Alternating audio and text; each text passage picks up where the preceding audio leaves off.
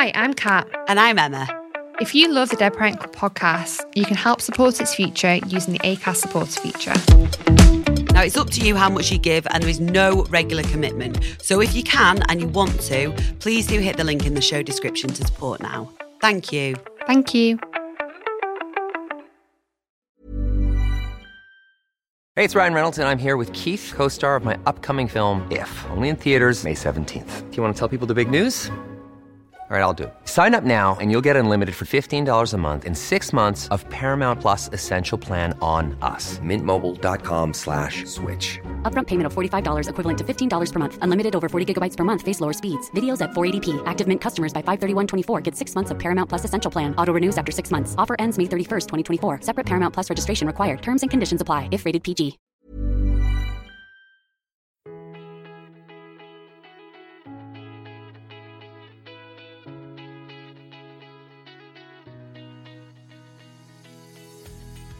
Hi, you're listening to the DPC podcast, the podcast where we talk about all things Dead Parent, the good, the bad, and the banter, hosted by Sam and Kat. This week on the Dead Parent Club podcast, Sam and I had the pleasure of talking with Tamara Smith, who owns The Grieving Mind, which is a grief coaching service. Um, Tamara talks to us about her own various losses and how they came to build the Grieving Mind as a platform, um, which is also called a compassion through community, and we all know how important that is. Um, so her mission is to raise awareness about grieving by creating a new platform and understanding for the bereaved and their grieving mind. And I love the way she talks about this as you know, our mind has completely altered because of grief and it needs to be treated as such. So she talks about all the things that she went through after her numerous losses and how she now helps other people. So, really hope you enjoy this episode. Make sure you stay tuned throughout all of it and check her out.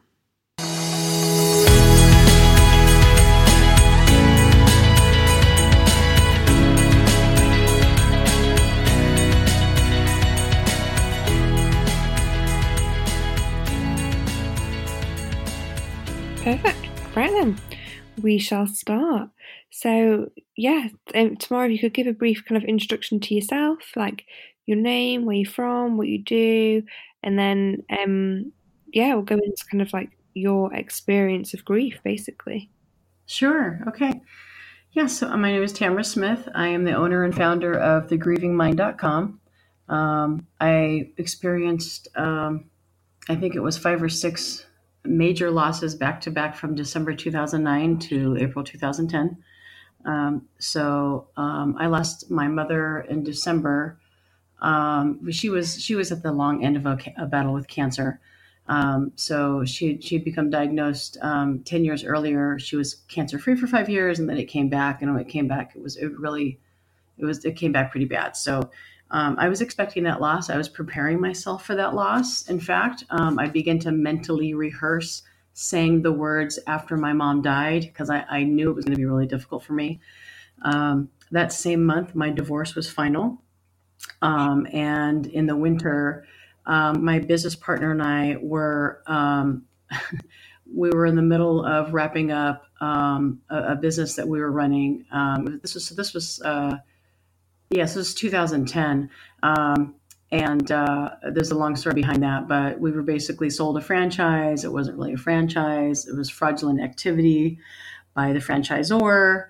Um, the other business owners and, and, us got together and we had to sue. It was really a long process. Um, and, and again, I'm going through this as I'm taking care of my mother that's dying.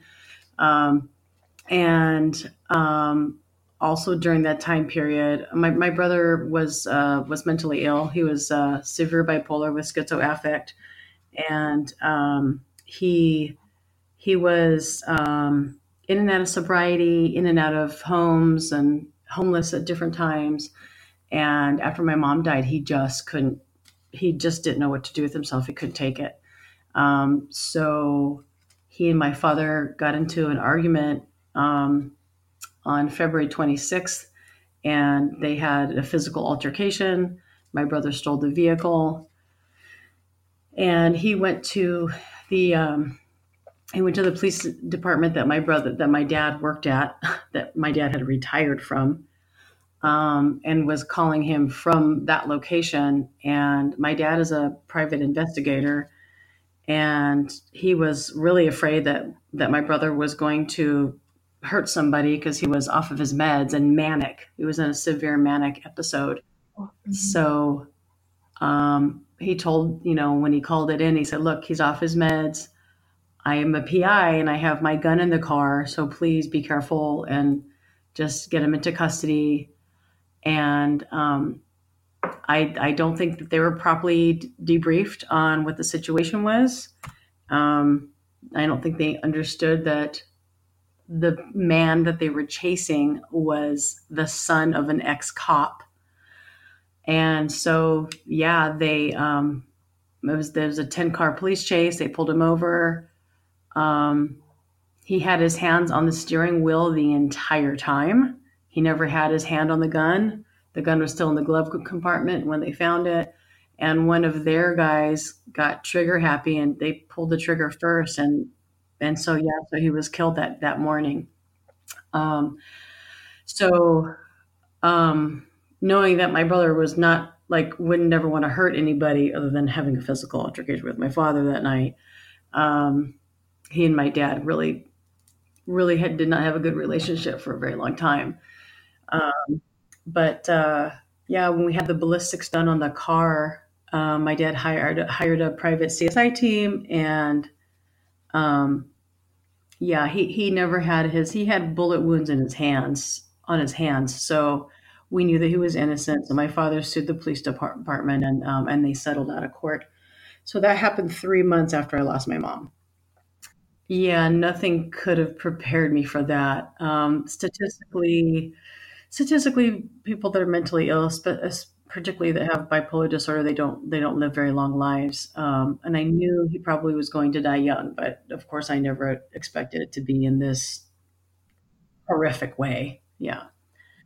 Um, so, and then after that, after that happened, um, my aunt, my aunt, my mother's sister, was under the I don't know how she thought this, but it was shocking to me again.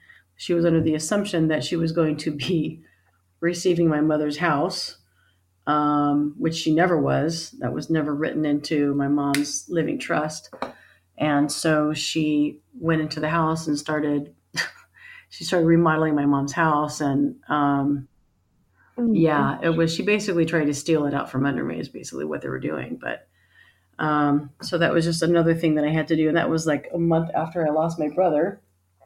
Um, so yeah, my whole life was just turned inside out. This just, you know, so, um, so yeah, I, I, had to work really hard to, to, to get out of my grief because it was just so much at once. It was just too much for the brain to handle. Wow. So how old are you at this point? Uh, I was 37 at the time what about other family members? With was it just you and your brother, or did you have any, or do you have any other siblings? Yes, I have. Um, I have two other stepbrothers that um, that that I that I have from my father's third marriage. um, but we we grew up with them, so um, I'm I'm I'm I'm, I'm pretty close to both of them, um, and they they took it really hard. Also, you know, it was just awful to have to go through that.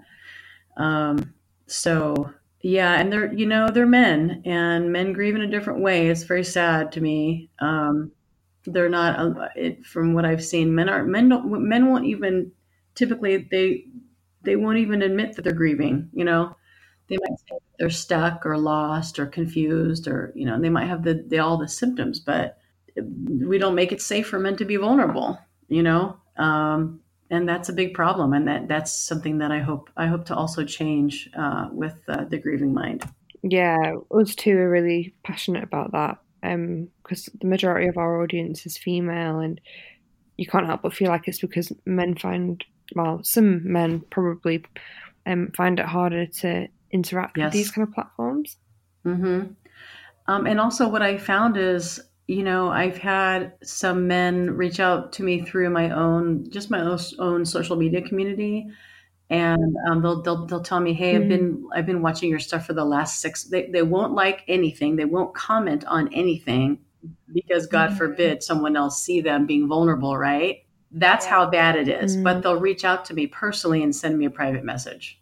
Uh, that tells you the level, the high level of anxiety they must experience around vulnerability.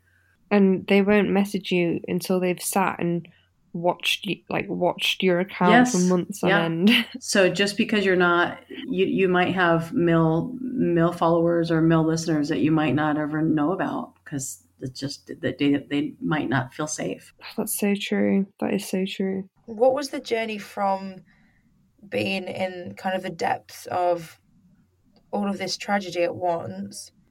How does that translate into the grieving Sure. Um, yeah, you know, I I fumbled around pretty bad for the first two years of that. I mean, it was, as you know, it's a daily struggle. It's the first thing that you think of in the morning. It's awful, and the ruminating is suffocating, truly suffocating.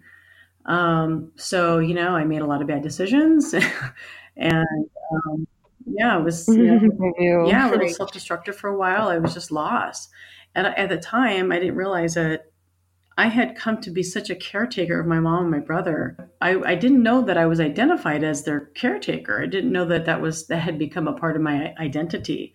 So when I no longer had them to take care of, I didn't know what to do with my time.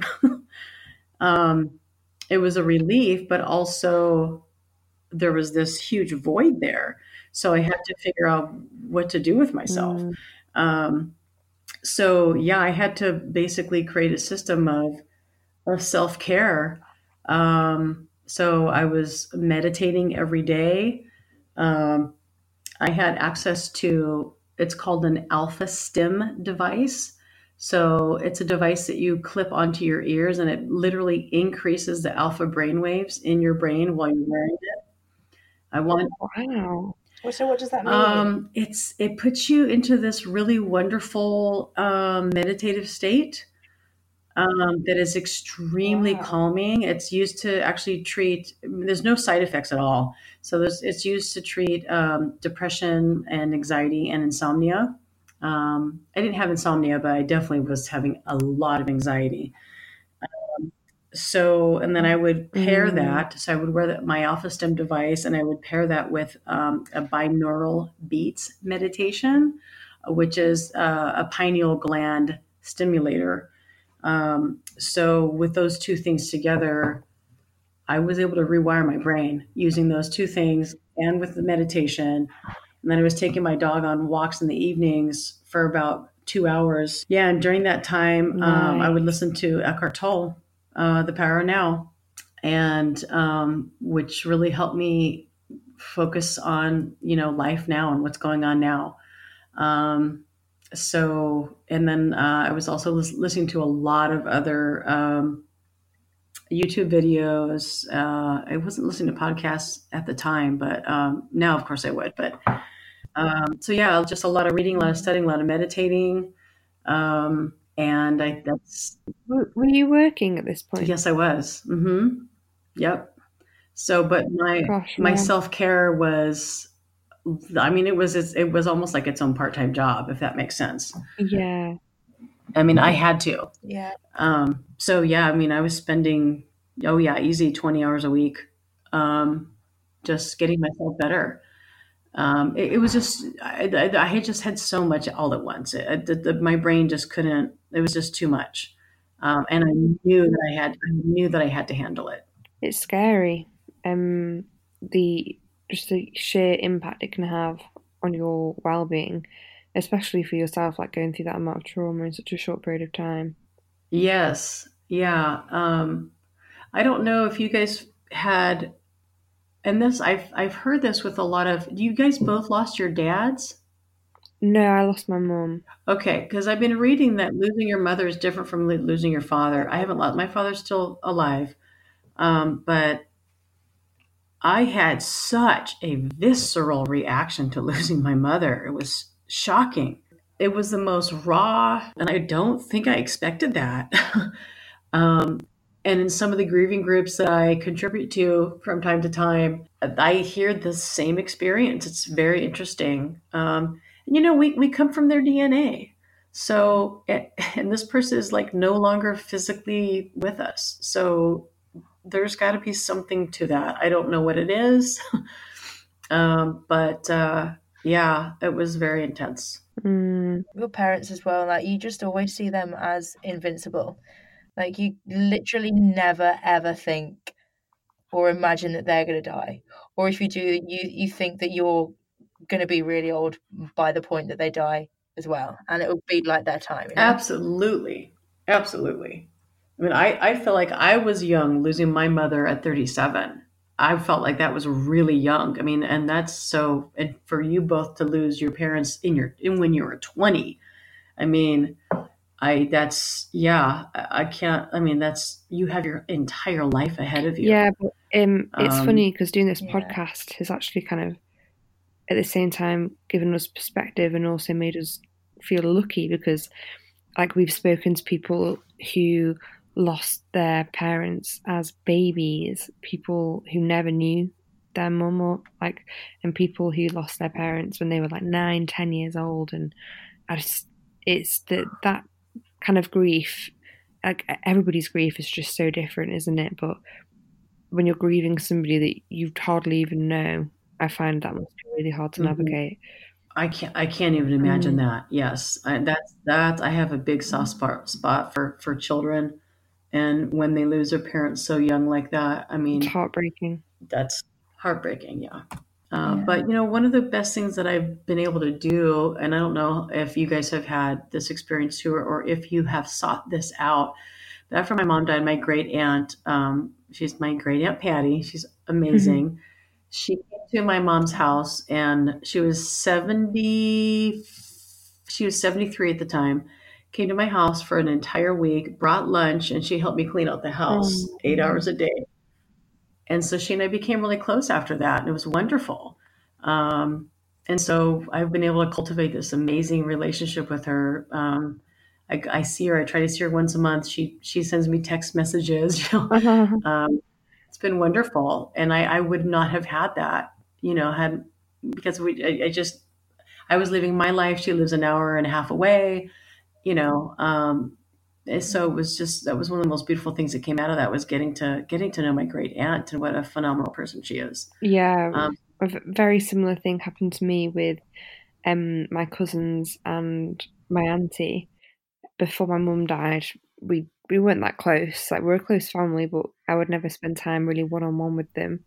But now, like my cousins are like my sisters, and my auntie has been such a massive support for me. So it's amazing how such an awful thing can happen, but then you can appreciate these new relationships so much more. Yes, absolutely.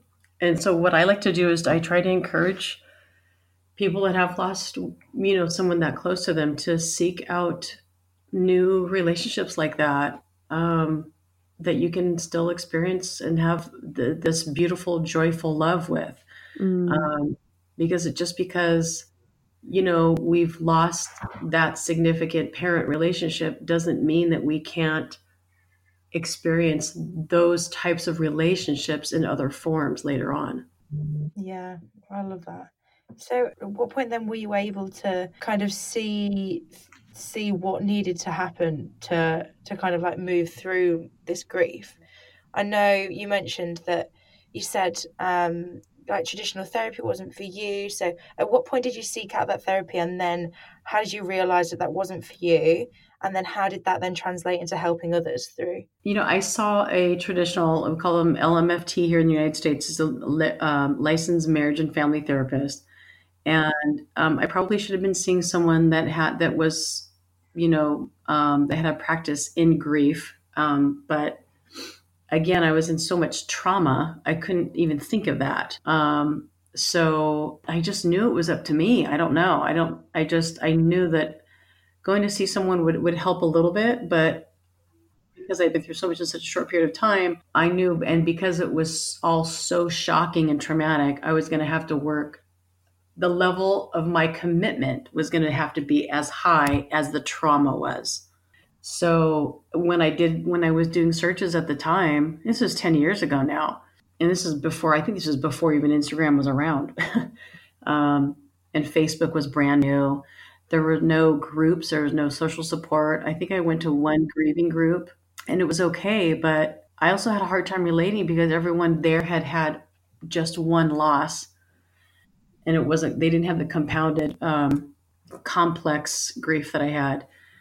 Um, so it was actually through that summer of 2012, um, just coming to this realization like, yeah, your mind is completely different when you're grieving. You are not yourself.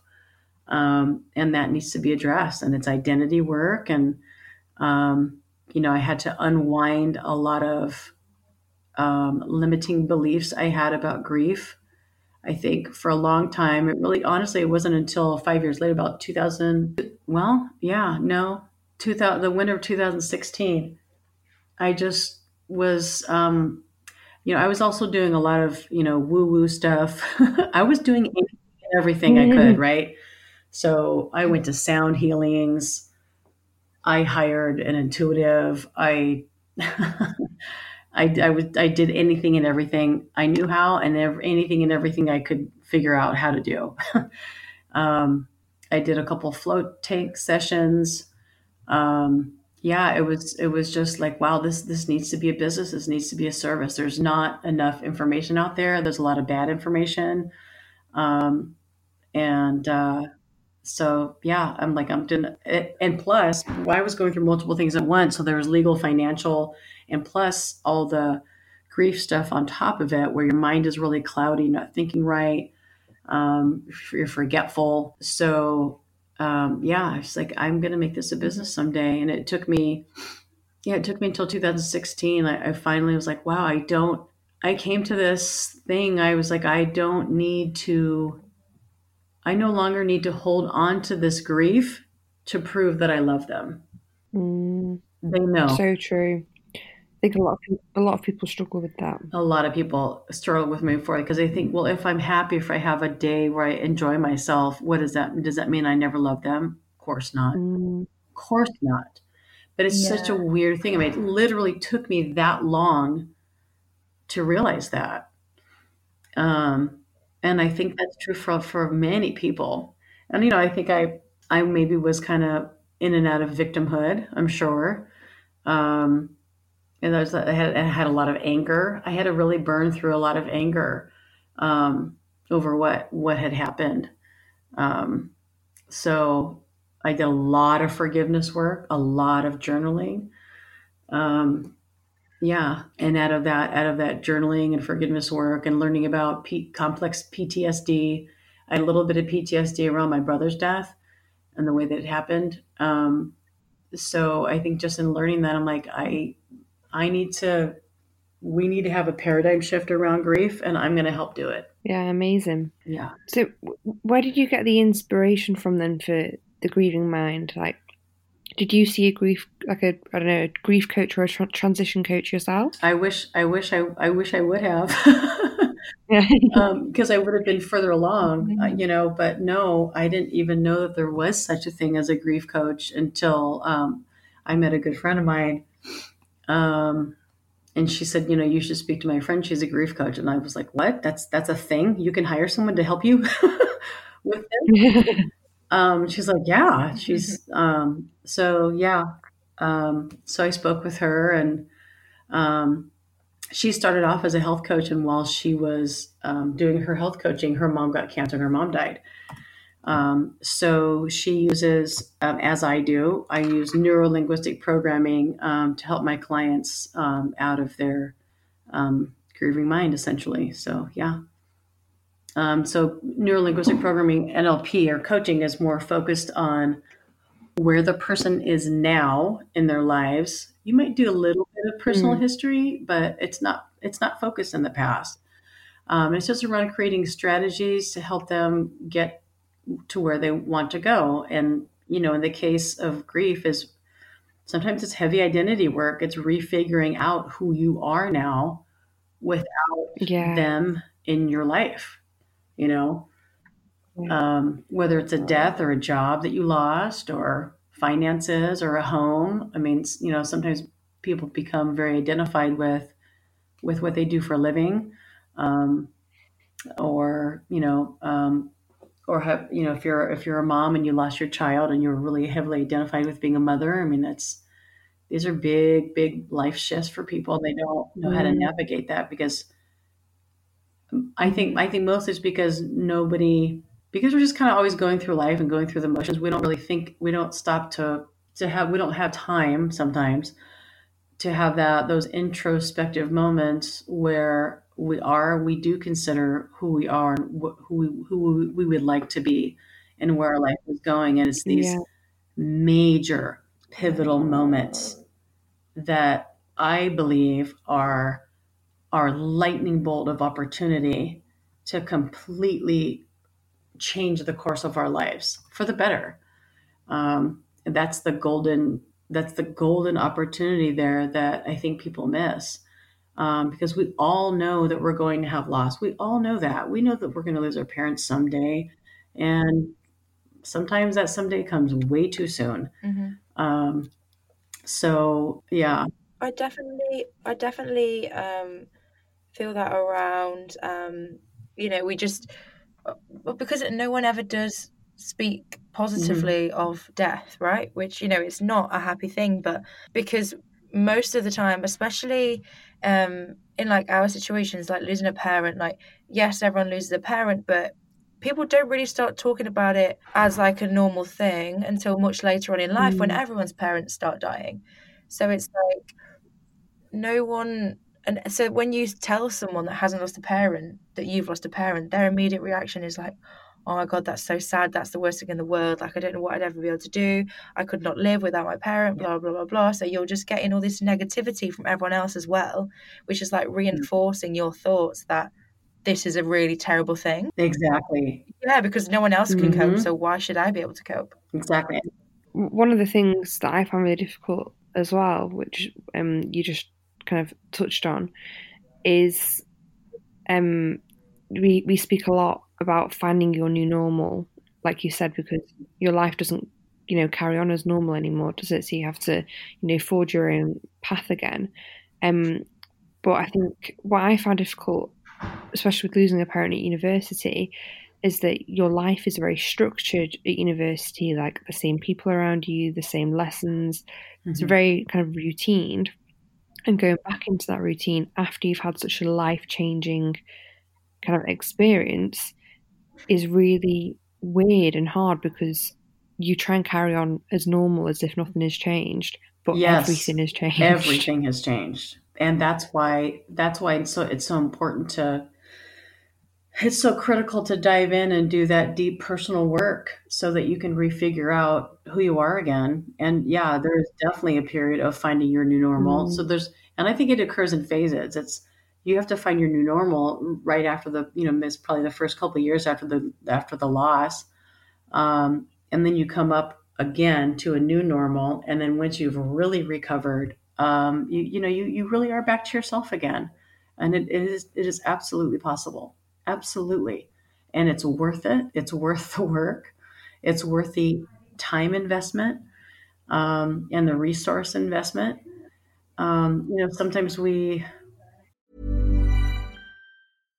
Ready to pop the question? The jewelers at BlueNile.com have got sparkle down to a science with beautiful lab grown diamonds worthy of your most brilliant moments. Their lab grown diamonds are independently graded and guaranteed identical to natural diamonds, and they're ready to ship to your door. Go to BlueNile.com and use promo code LISTEN to get $50 off your purchase of $500 or more. That's code LISTEN at BlueNile.com for $50 off. BlueNile.com code LISTEN. Hey, I'm Ryan Reynolds. Recently, I asked Mint Mobile's legal team if big wireless companies are allowed to raise prices due to inflation. They said yes. And then when I asked if raising prices technically violates those onerous two year contracts, they said, What the f are you talking about, you insane Hollywood ass?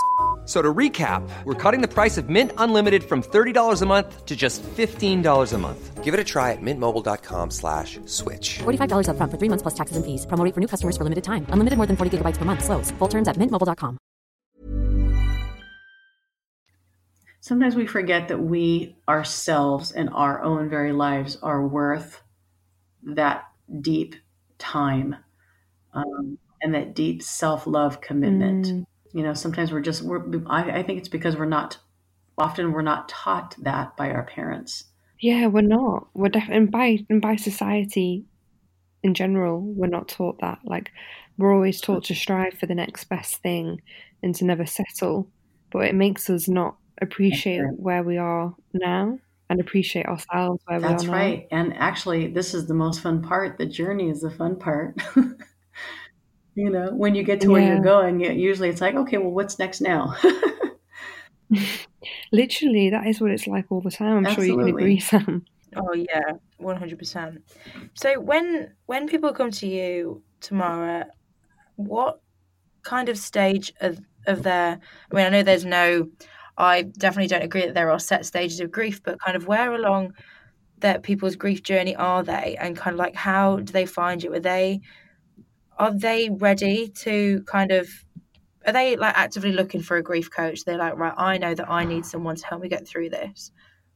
And how like what's kind of the, those first few steps that you take someone through? Yeah um yeah typically they are and, and it depends like you know um i i think that sometimes people need that they need that first six months to a year to to just go through the emotions of the grief. Um so if they're ready to to work with a grief coach at that time then that's that's great um but sometimes they're not it also depends on the person. Do they have an internal locus of control or an external? Do they really know how much in charge of their own life and their own happiness they are? Because sometimes people, when you, they've been through a heavy loss like that, it's it's easy to fall into victimhood. Um, we have this thing that comes up like, "Why me? Why did this happen to me?" Um, but uh, so yeah, they're they're they're typically, you know, they could be anywhere in that process. They could be they could be um, coming upon a process. Like they could i mean I have a friend that just that just lost her partner of 13 years and you know i knew this was going to be difficult and she she had also begun to prepare herself mentally for it. Um, but yeah they could come to me at, at any point in that process. Um, and they're usually they're usually searching for help because they know their symptoms are really bad. They're maybe they're not sleeping, they're grumpy, um, they're full of anger, and they get fired from their job. It's you know it's usually something. Usually with most people, they have to be really pushed to a point of pain until they seek help. Um, can we discuss this, uh, like preparing yourself mentally before the event has happened? What do you suggest for people for that? Because I found that really interesting because I'm quite big at the moment on like kind of like building like mental resilience, you know? Yeah, I um, I think that's a good idea, especially if you know it's coming. I mean, and you know you have you have a parent that's very sick, um, and you know that you're going to be having these conversations after the death occurs. Um, I started to say, I started to say to myself, after my mom died, it was really tough, but you know what? I got myself back, and I had to work at it, but I did. So I just, I don't know how, I knew I had to lay down that road for myself. Does that make sense? Yeah, yeah. I had to see it first. I had to hear it. I had to believe in it so that I could make it happen. Um, so, yeah, I think that's very helpful if a person can start to do that for themselves if they know a death is imminent. Yeah, I think I found like uh, that's kind of um, advice I kind of wish that I'd had before my mum died was like building routines into my life that will help me afterwards, or like just just start to practice them rather than kind of starting from scratch like a few months after she died and realizing that I was like, shit, I'm not coping. Yeah. Yeah, well, that's the thing, though, isn't it? Like, you never know how you're going to feel at that point. Like, if if I'd have known, I mean, I mean, like, yeah, like you say, actually, like, I didn't have anyone at the time that could have said to me, "Sam, you're going to feel like this, so just a heads up, you should probably start going to the gym before your dad dies."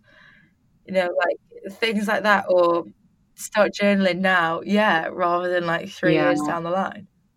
But then you never know, like, especially if I mean, it's definitely different if your parent dies suddenly. And we've spoken to a lot of people on the podcast that have been in that situation. But for me and Kat, it was we we both had time um, from finding out that our parents were terminal to when they actually died.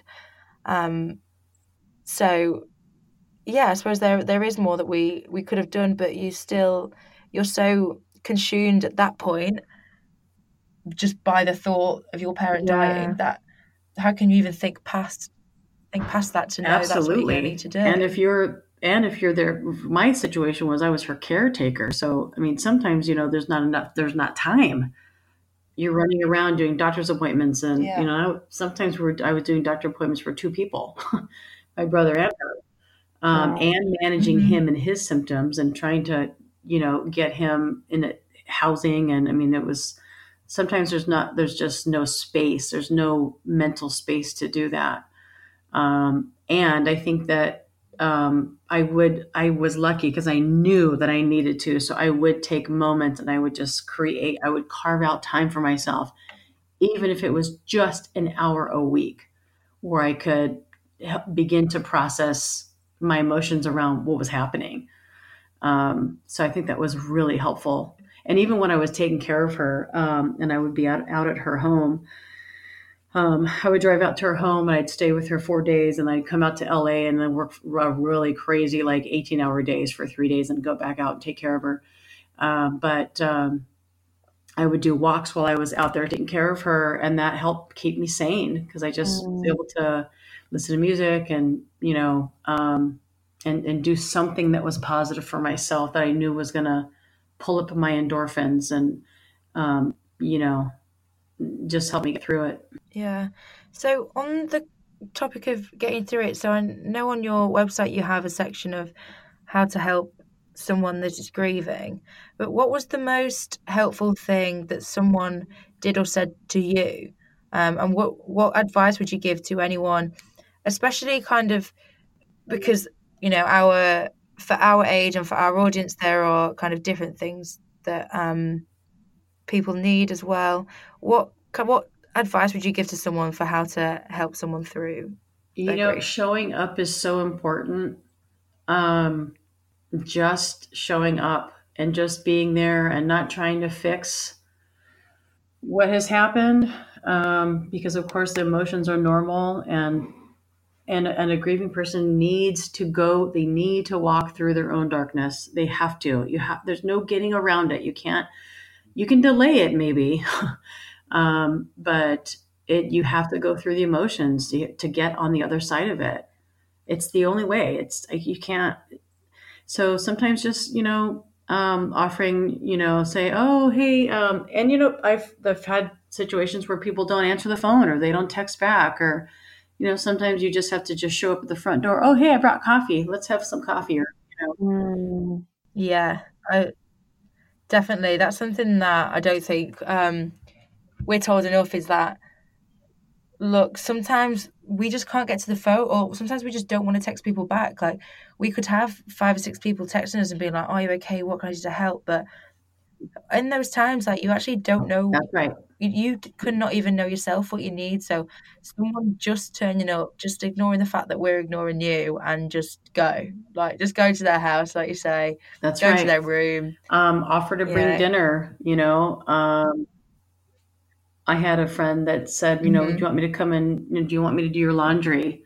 And even though I didn't take her up on that, I just really appreciated it. Just really appreciated it. Just anyone reaching out and just saying, "Hey, I'm I'm thinking about you. I know this is tough. I'm here," um, and just checking in. You know, checking in is important.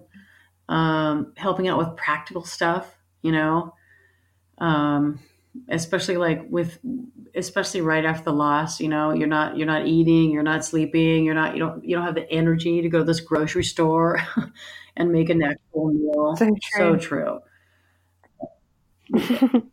so, um, I know you spoke about how you feel like you lost your identity a little bit after your mum and your brother died because obviously you were caretaker for them, which you didn't realize was your identity until afterwards. But so, how would you identify yourself now that you've kind of been through all of this? oh um yeah no i'm just a i'm a loving kind um you know, gentle, generous human being that loves helping others um, and is ready to help create a, a paradigm shift around loss and what it teaches us.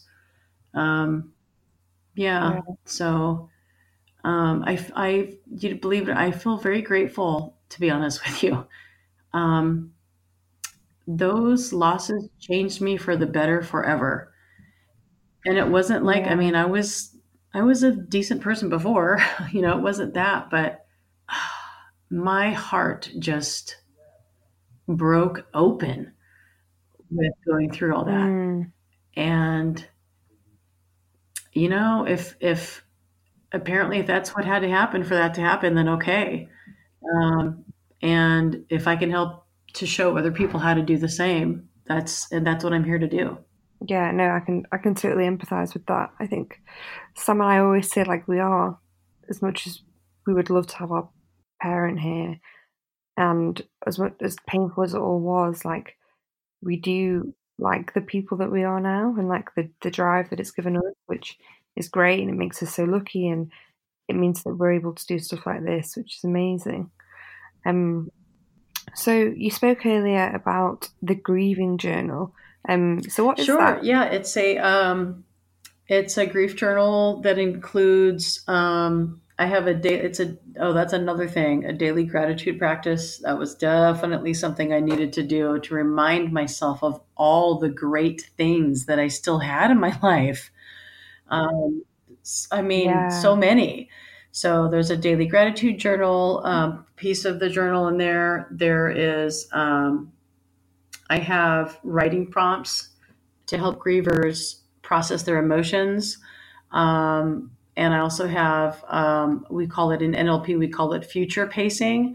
So it's a it's a writing prompt that um, helps you to try to try to begin to envision your future um, one year from now, two years from now, five years from now, ten years from now, because that was something that I absolutely could not could not do when I was in the crux of my grief. I couldn't I just couldn't imagine what my future would be like.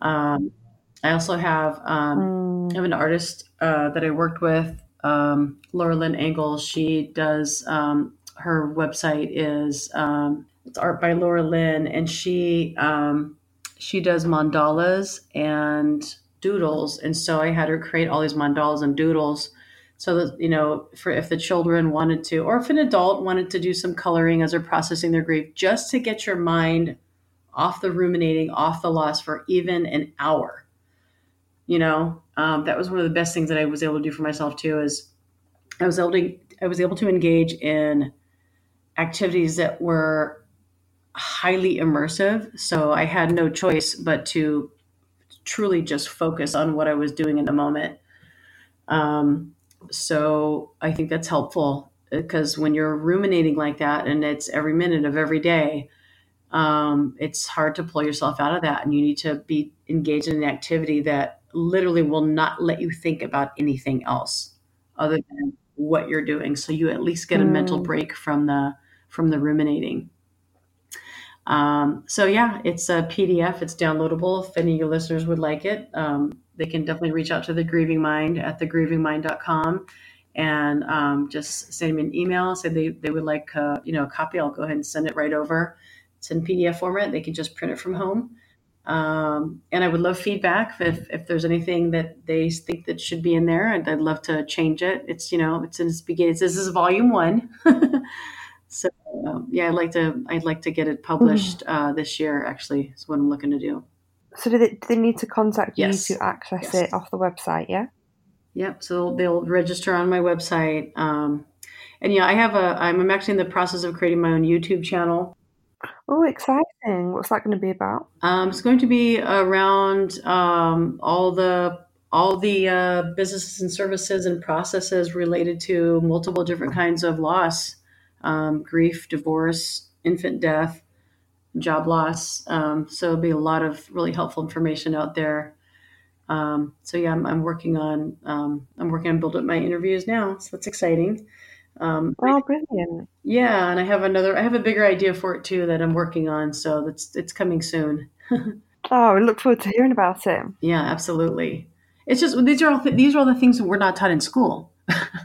Yeah, yeah, so true. you know, practical life stuff. I was very lucky when when I was going through my when I was when my my mom's death was imminent, and even in in the process and after, I had a business partner that was an older gentleman. He's a wonderful friend of mine, Bob Killen. He's a he's a photographer, and I was able to go to him with questions, and he helped me. He helped me, you know, do the legal part of it and get things filed and you know, I was lucky I had him. Like, and I was thinking about what if I were your age? What if I was 20 and I didn't have someone like that to guide me through it?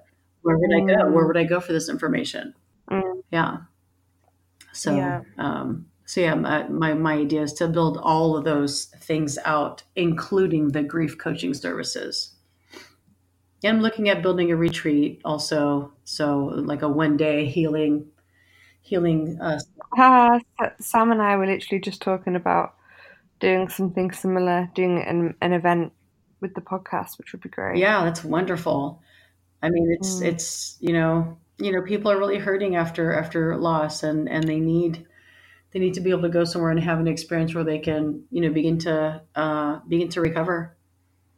Mm, and connect with people that have been through similar things. I think it's just such a big healer. It is such a big healer to have someone that under to have other people that understand because it's Mm. such an experiential thing. I, if you would have told me how I felt, how I was going to feel after I lost my mother, I would I probably wouldn't have believed it.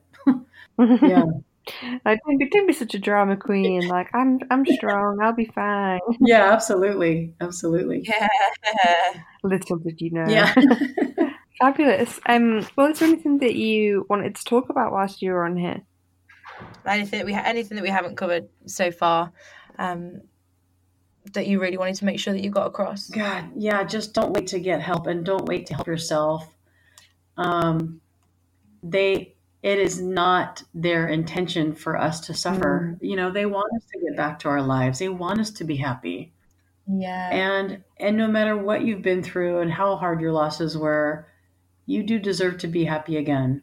You know, um, and you're worth it. Love that.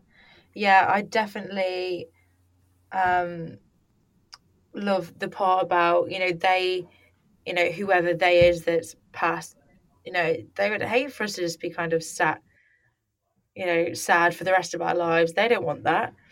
They, you know, want us to continue to thrive Absolutely. and find a way through, Yeah, absolutely. find our happiness. Oh, amazing. So, unfortunately, we're going to have to wrap it up, but I feel like there's still so much more we could dive into. Um, I know, I've, I've got to go to work tomorrow. I'm so sorry.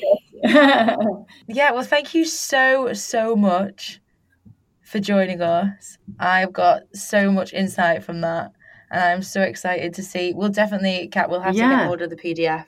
Definitely. And thank you so much for doing this project, you guys. I, this is beautiful. And I hope it leads to amazing things for you guys. And, you know, maybe, maybe down the road we can collaborate on something. We'll see. Oh, thank Absolutely. Yeah. Yes, definitely. We'll stay in touch. Yeah, absolutely. So you guys, I hope I, this is wonderful what you're doing. Thank you so much.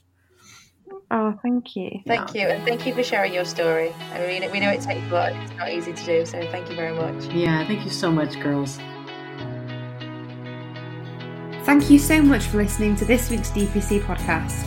We hope you've enjoyed it as much as we have and have found some comfort in the stories that you've heard today. If you've resonated with anything we've said, have any questions, or want to get involved, please do contact us. We're on Instagram, it's at DPC Podcast. You can email us on dpcpodcast at hotmail.com, or we have a contact form on our website www.dpcpodcast.co.uk. We have a whole bunch of resources over on our website.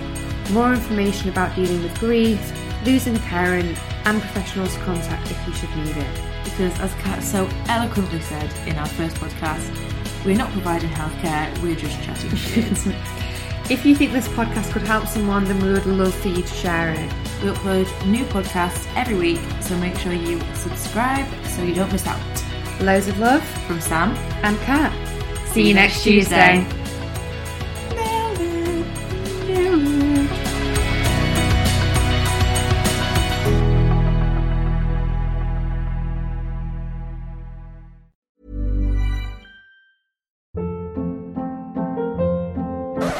Up. What was that? Boring. No flavor. That was as bad as those leftovers you ate all week. Keke Palmer here, and it's time to say hello to something fresh and guilt-free. Hello Fresh. Jazz up dinner with pecan-crusted chicken or garlic butter shrimp scampi. Now that's music to my mouth. Hello Fresh. Let's get this dinner party started. Discover all the delicious possibilities at hellofresh.com.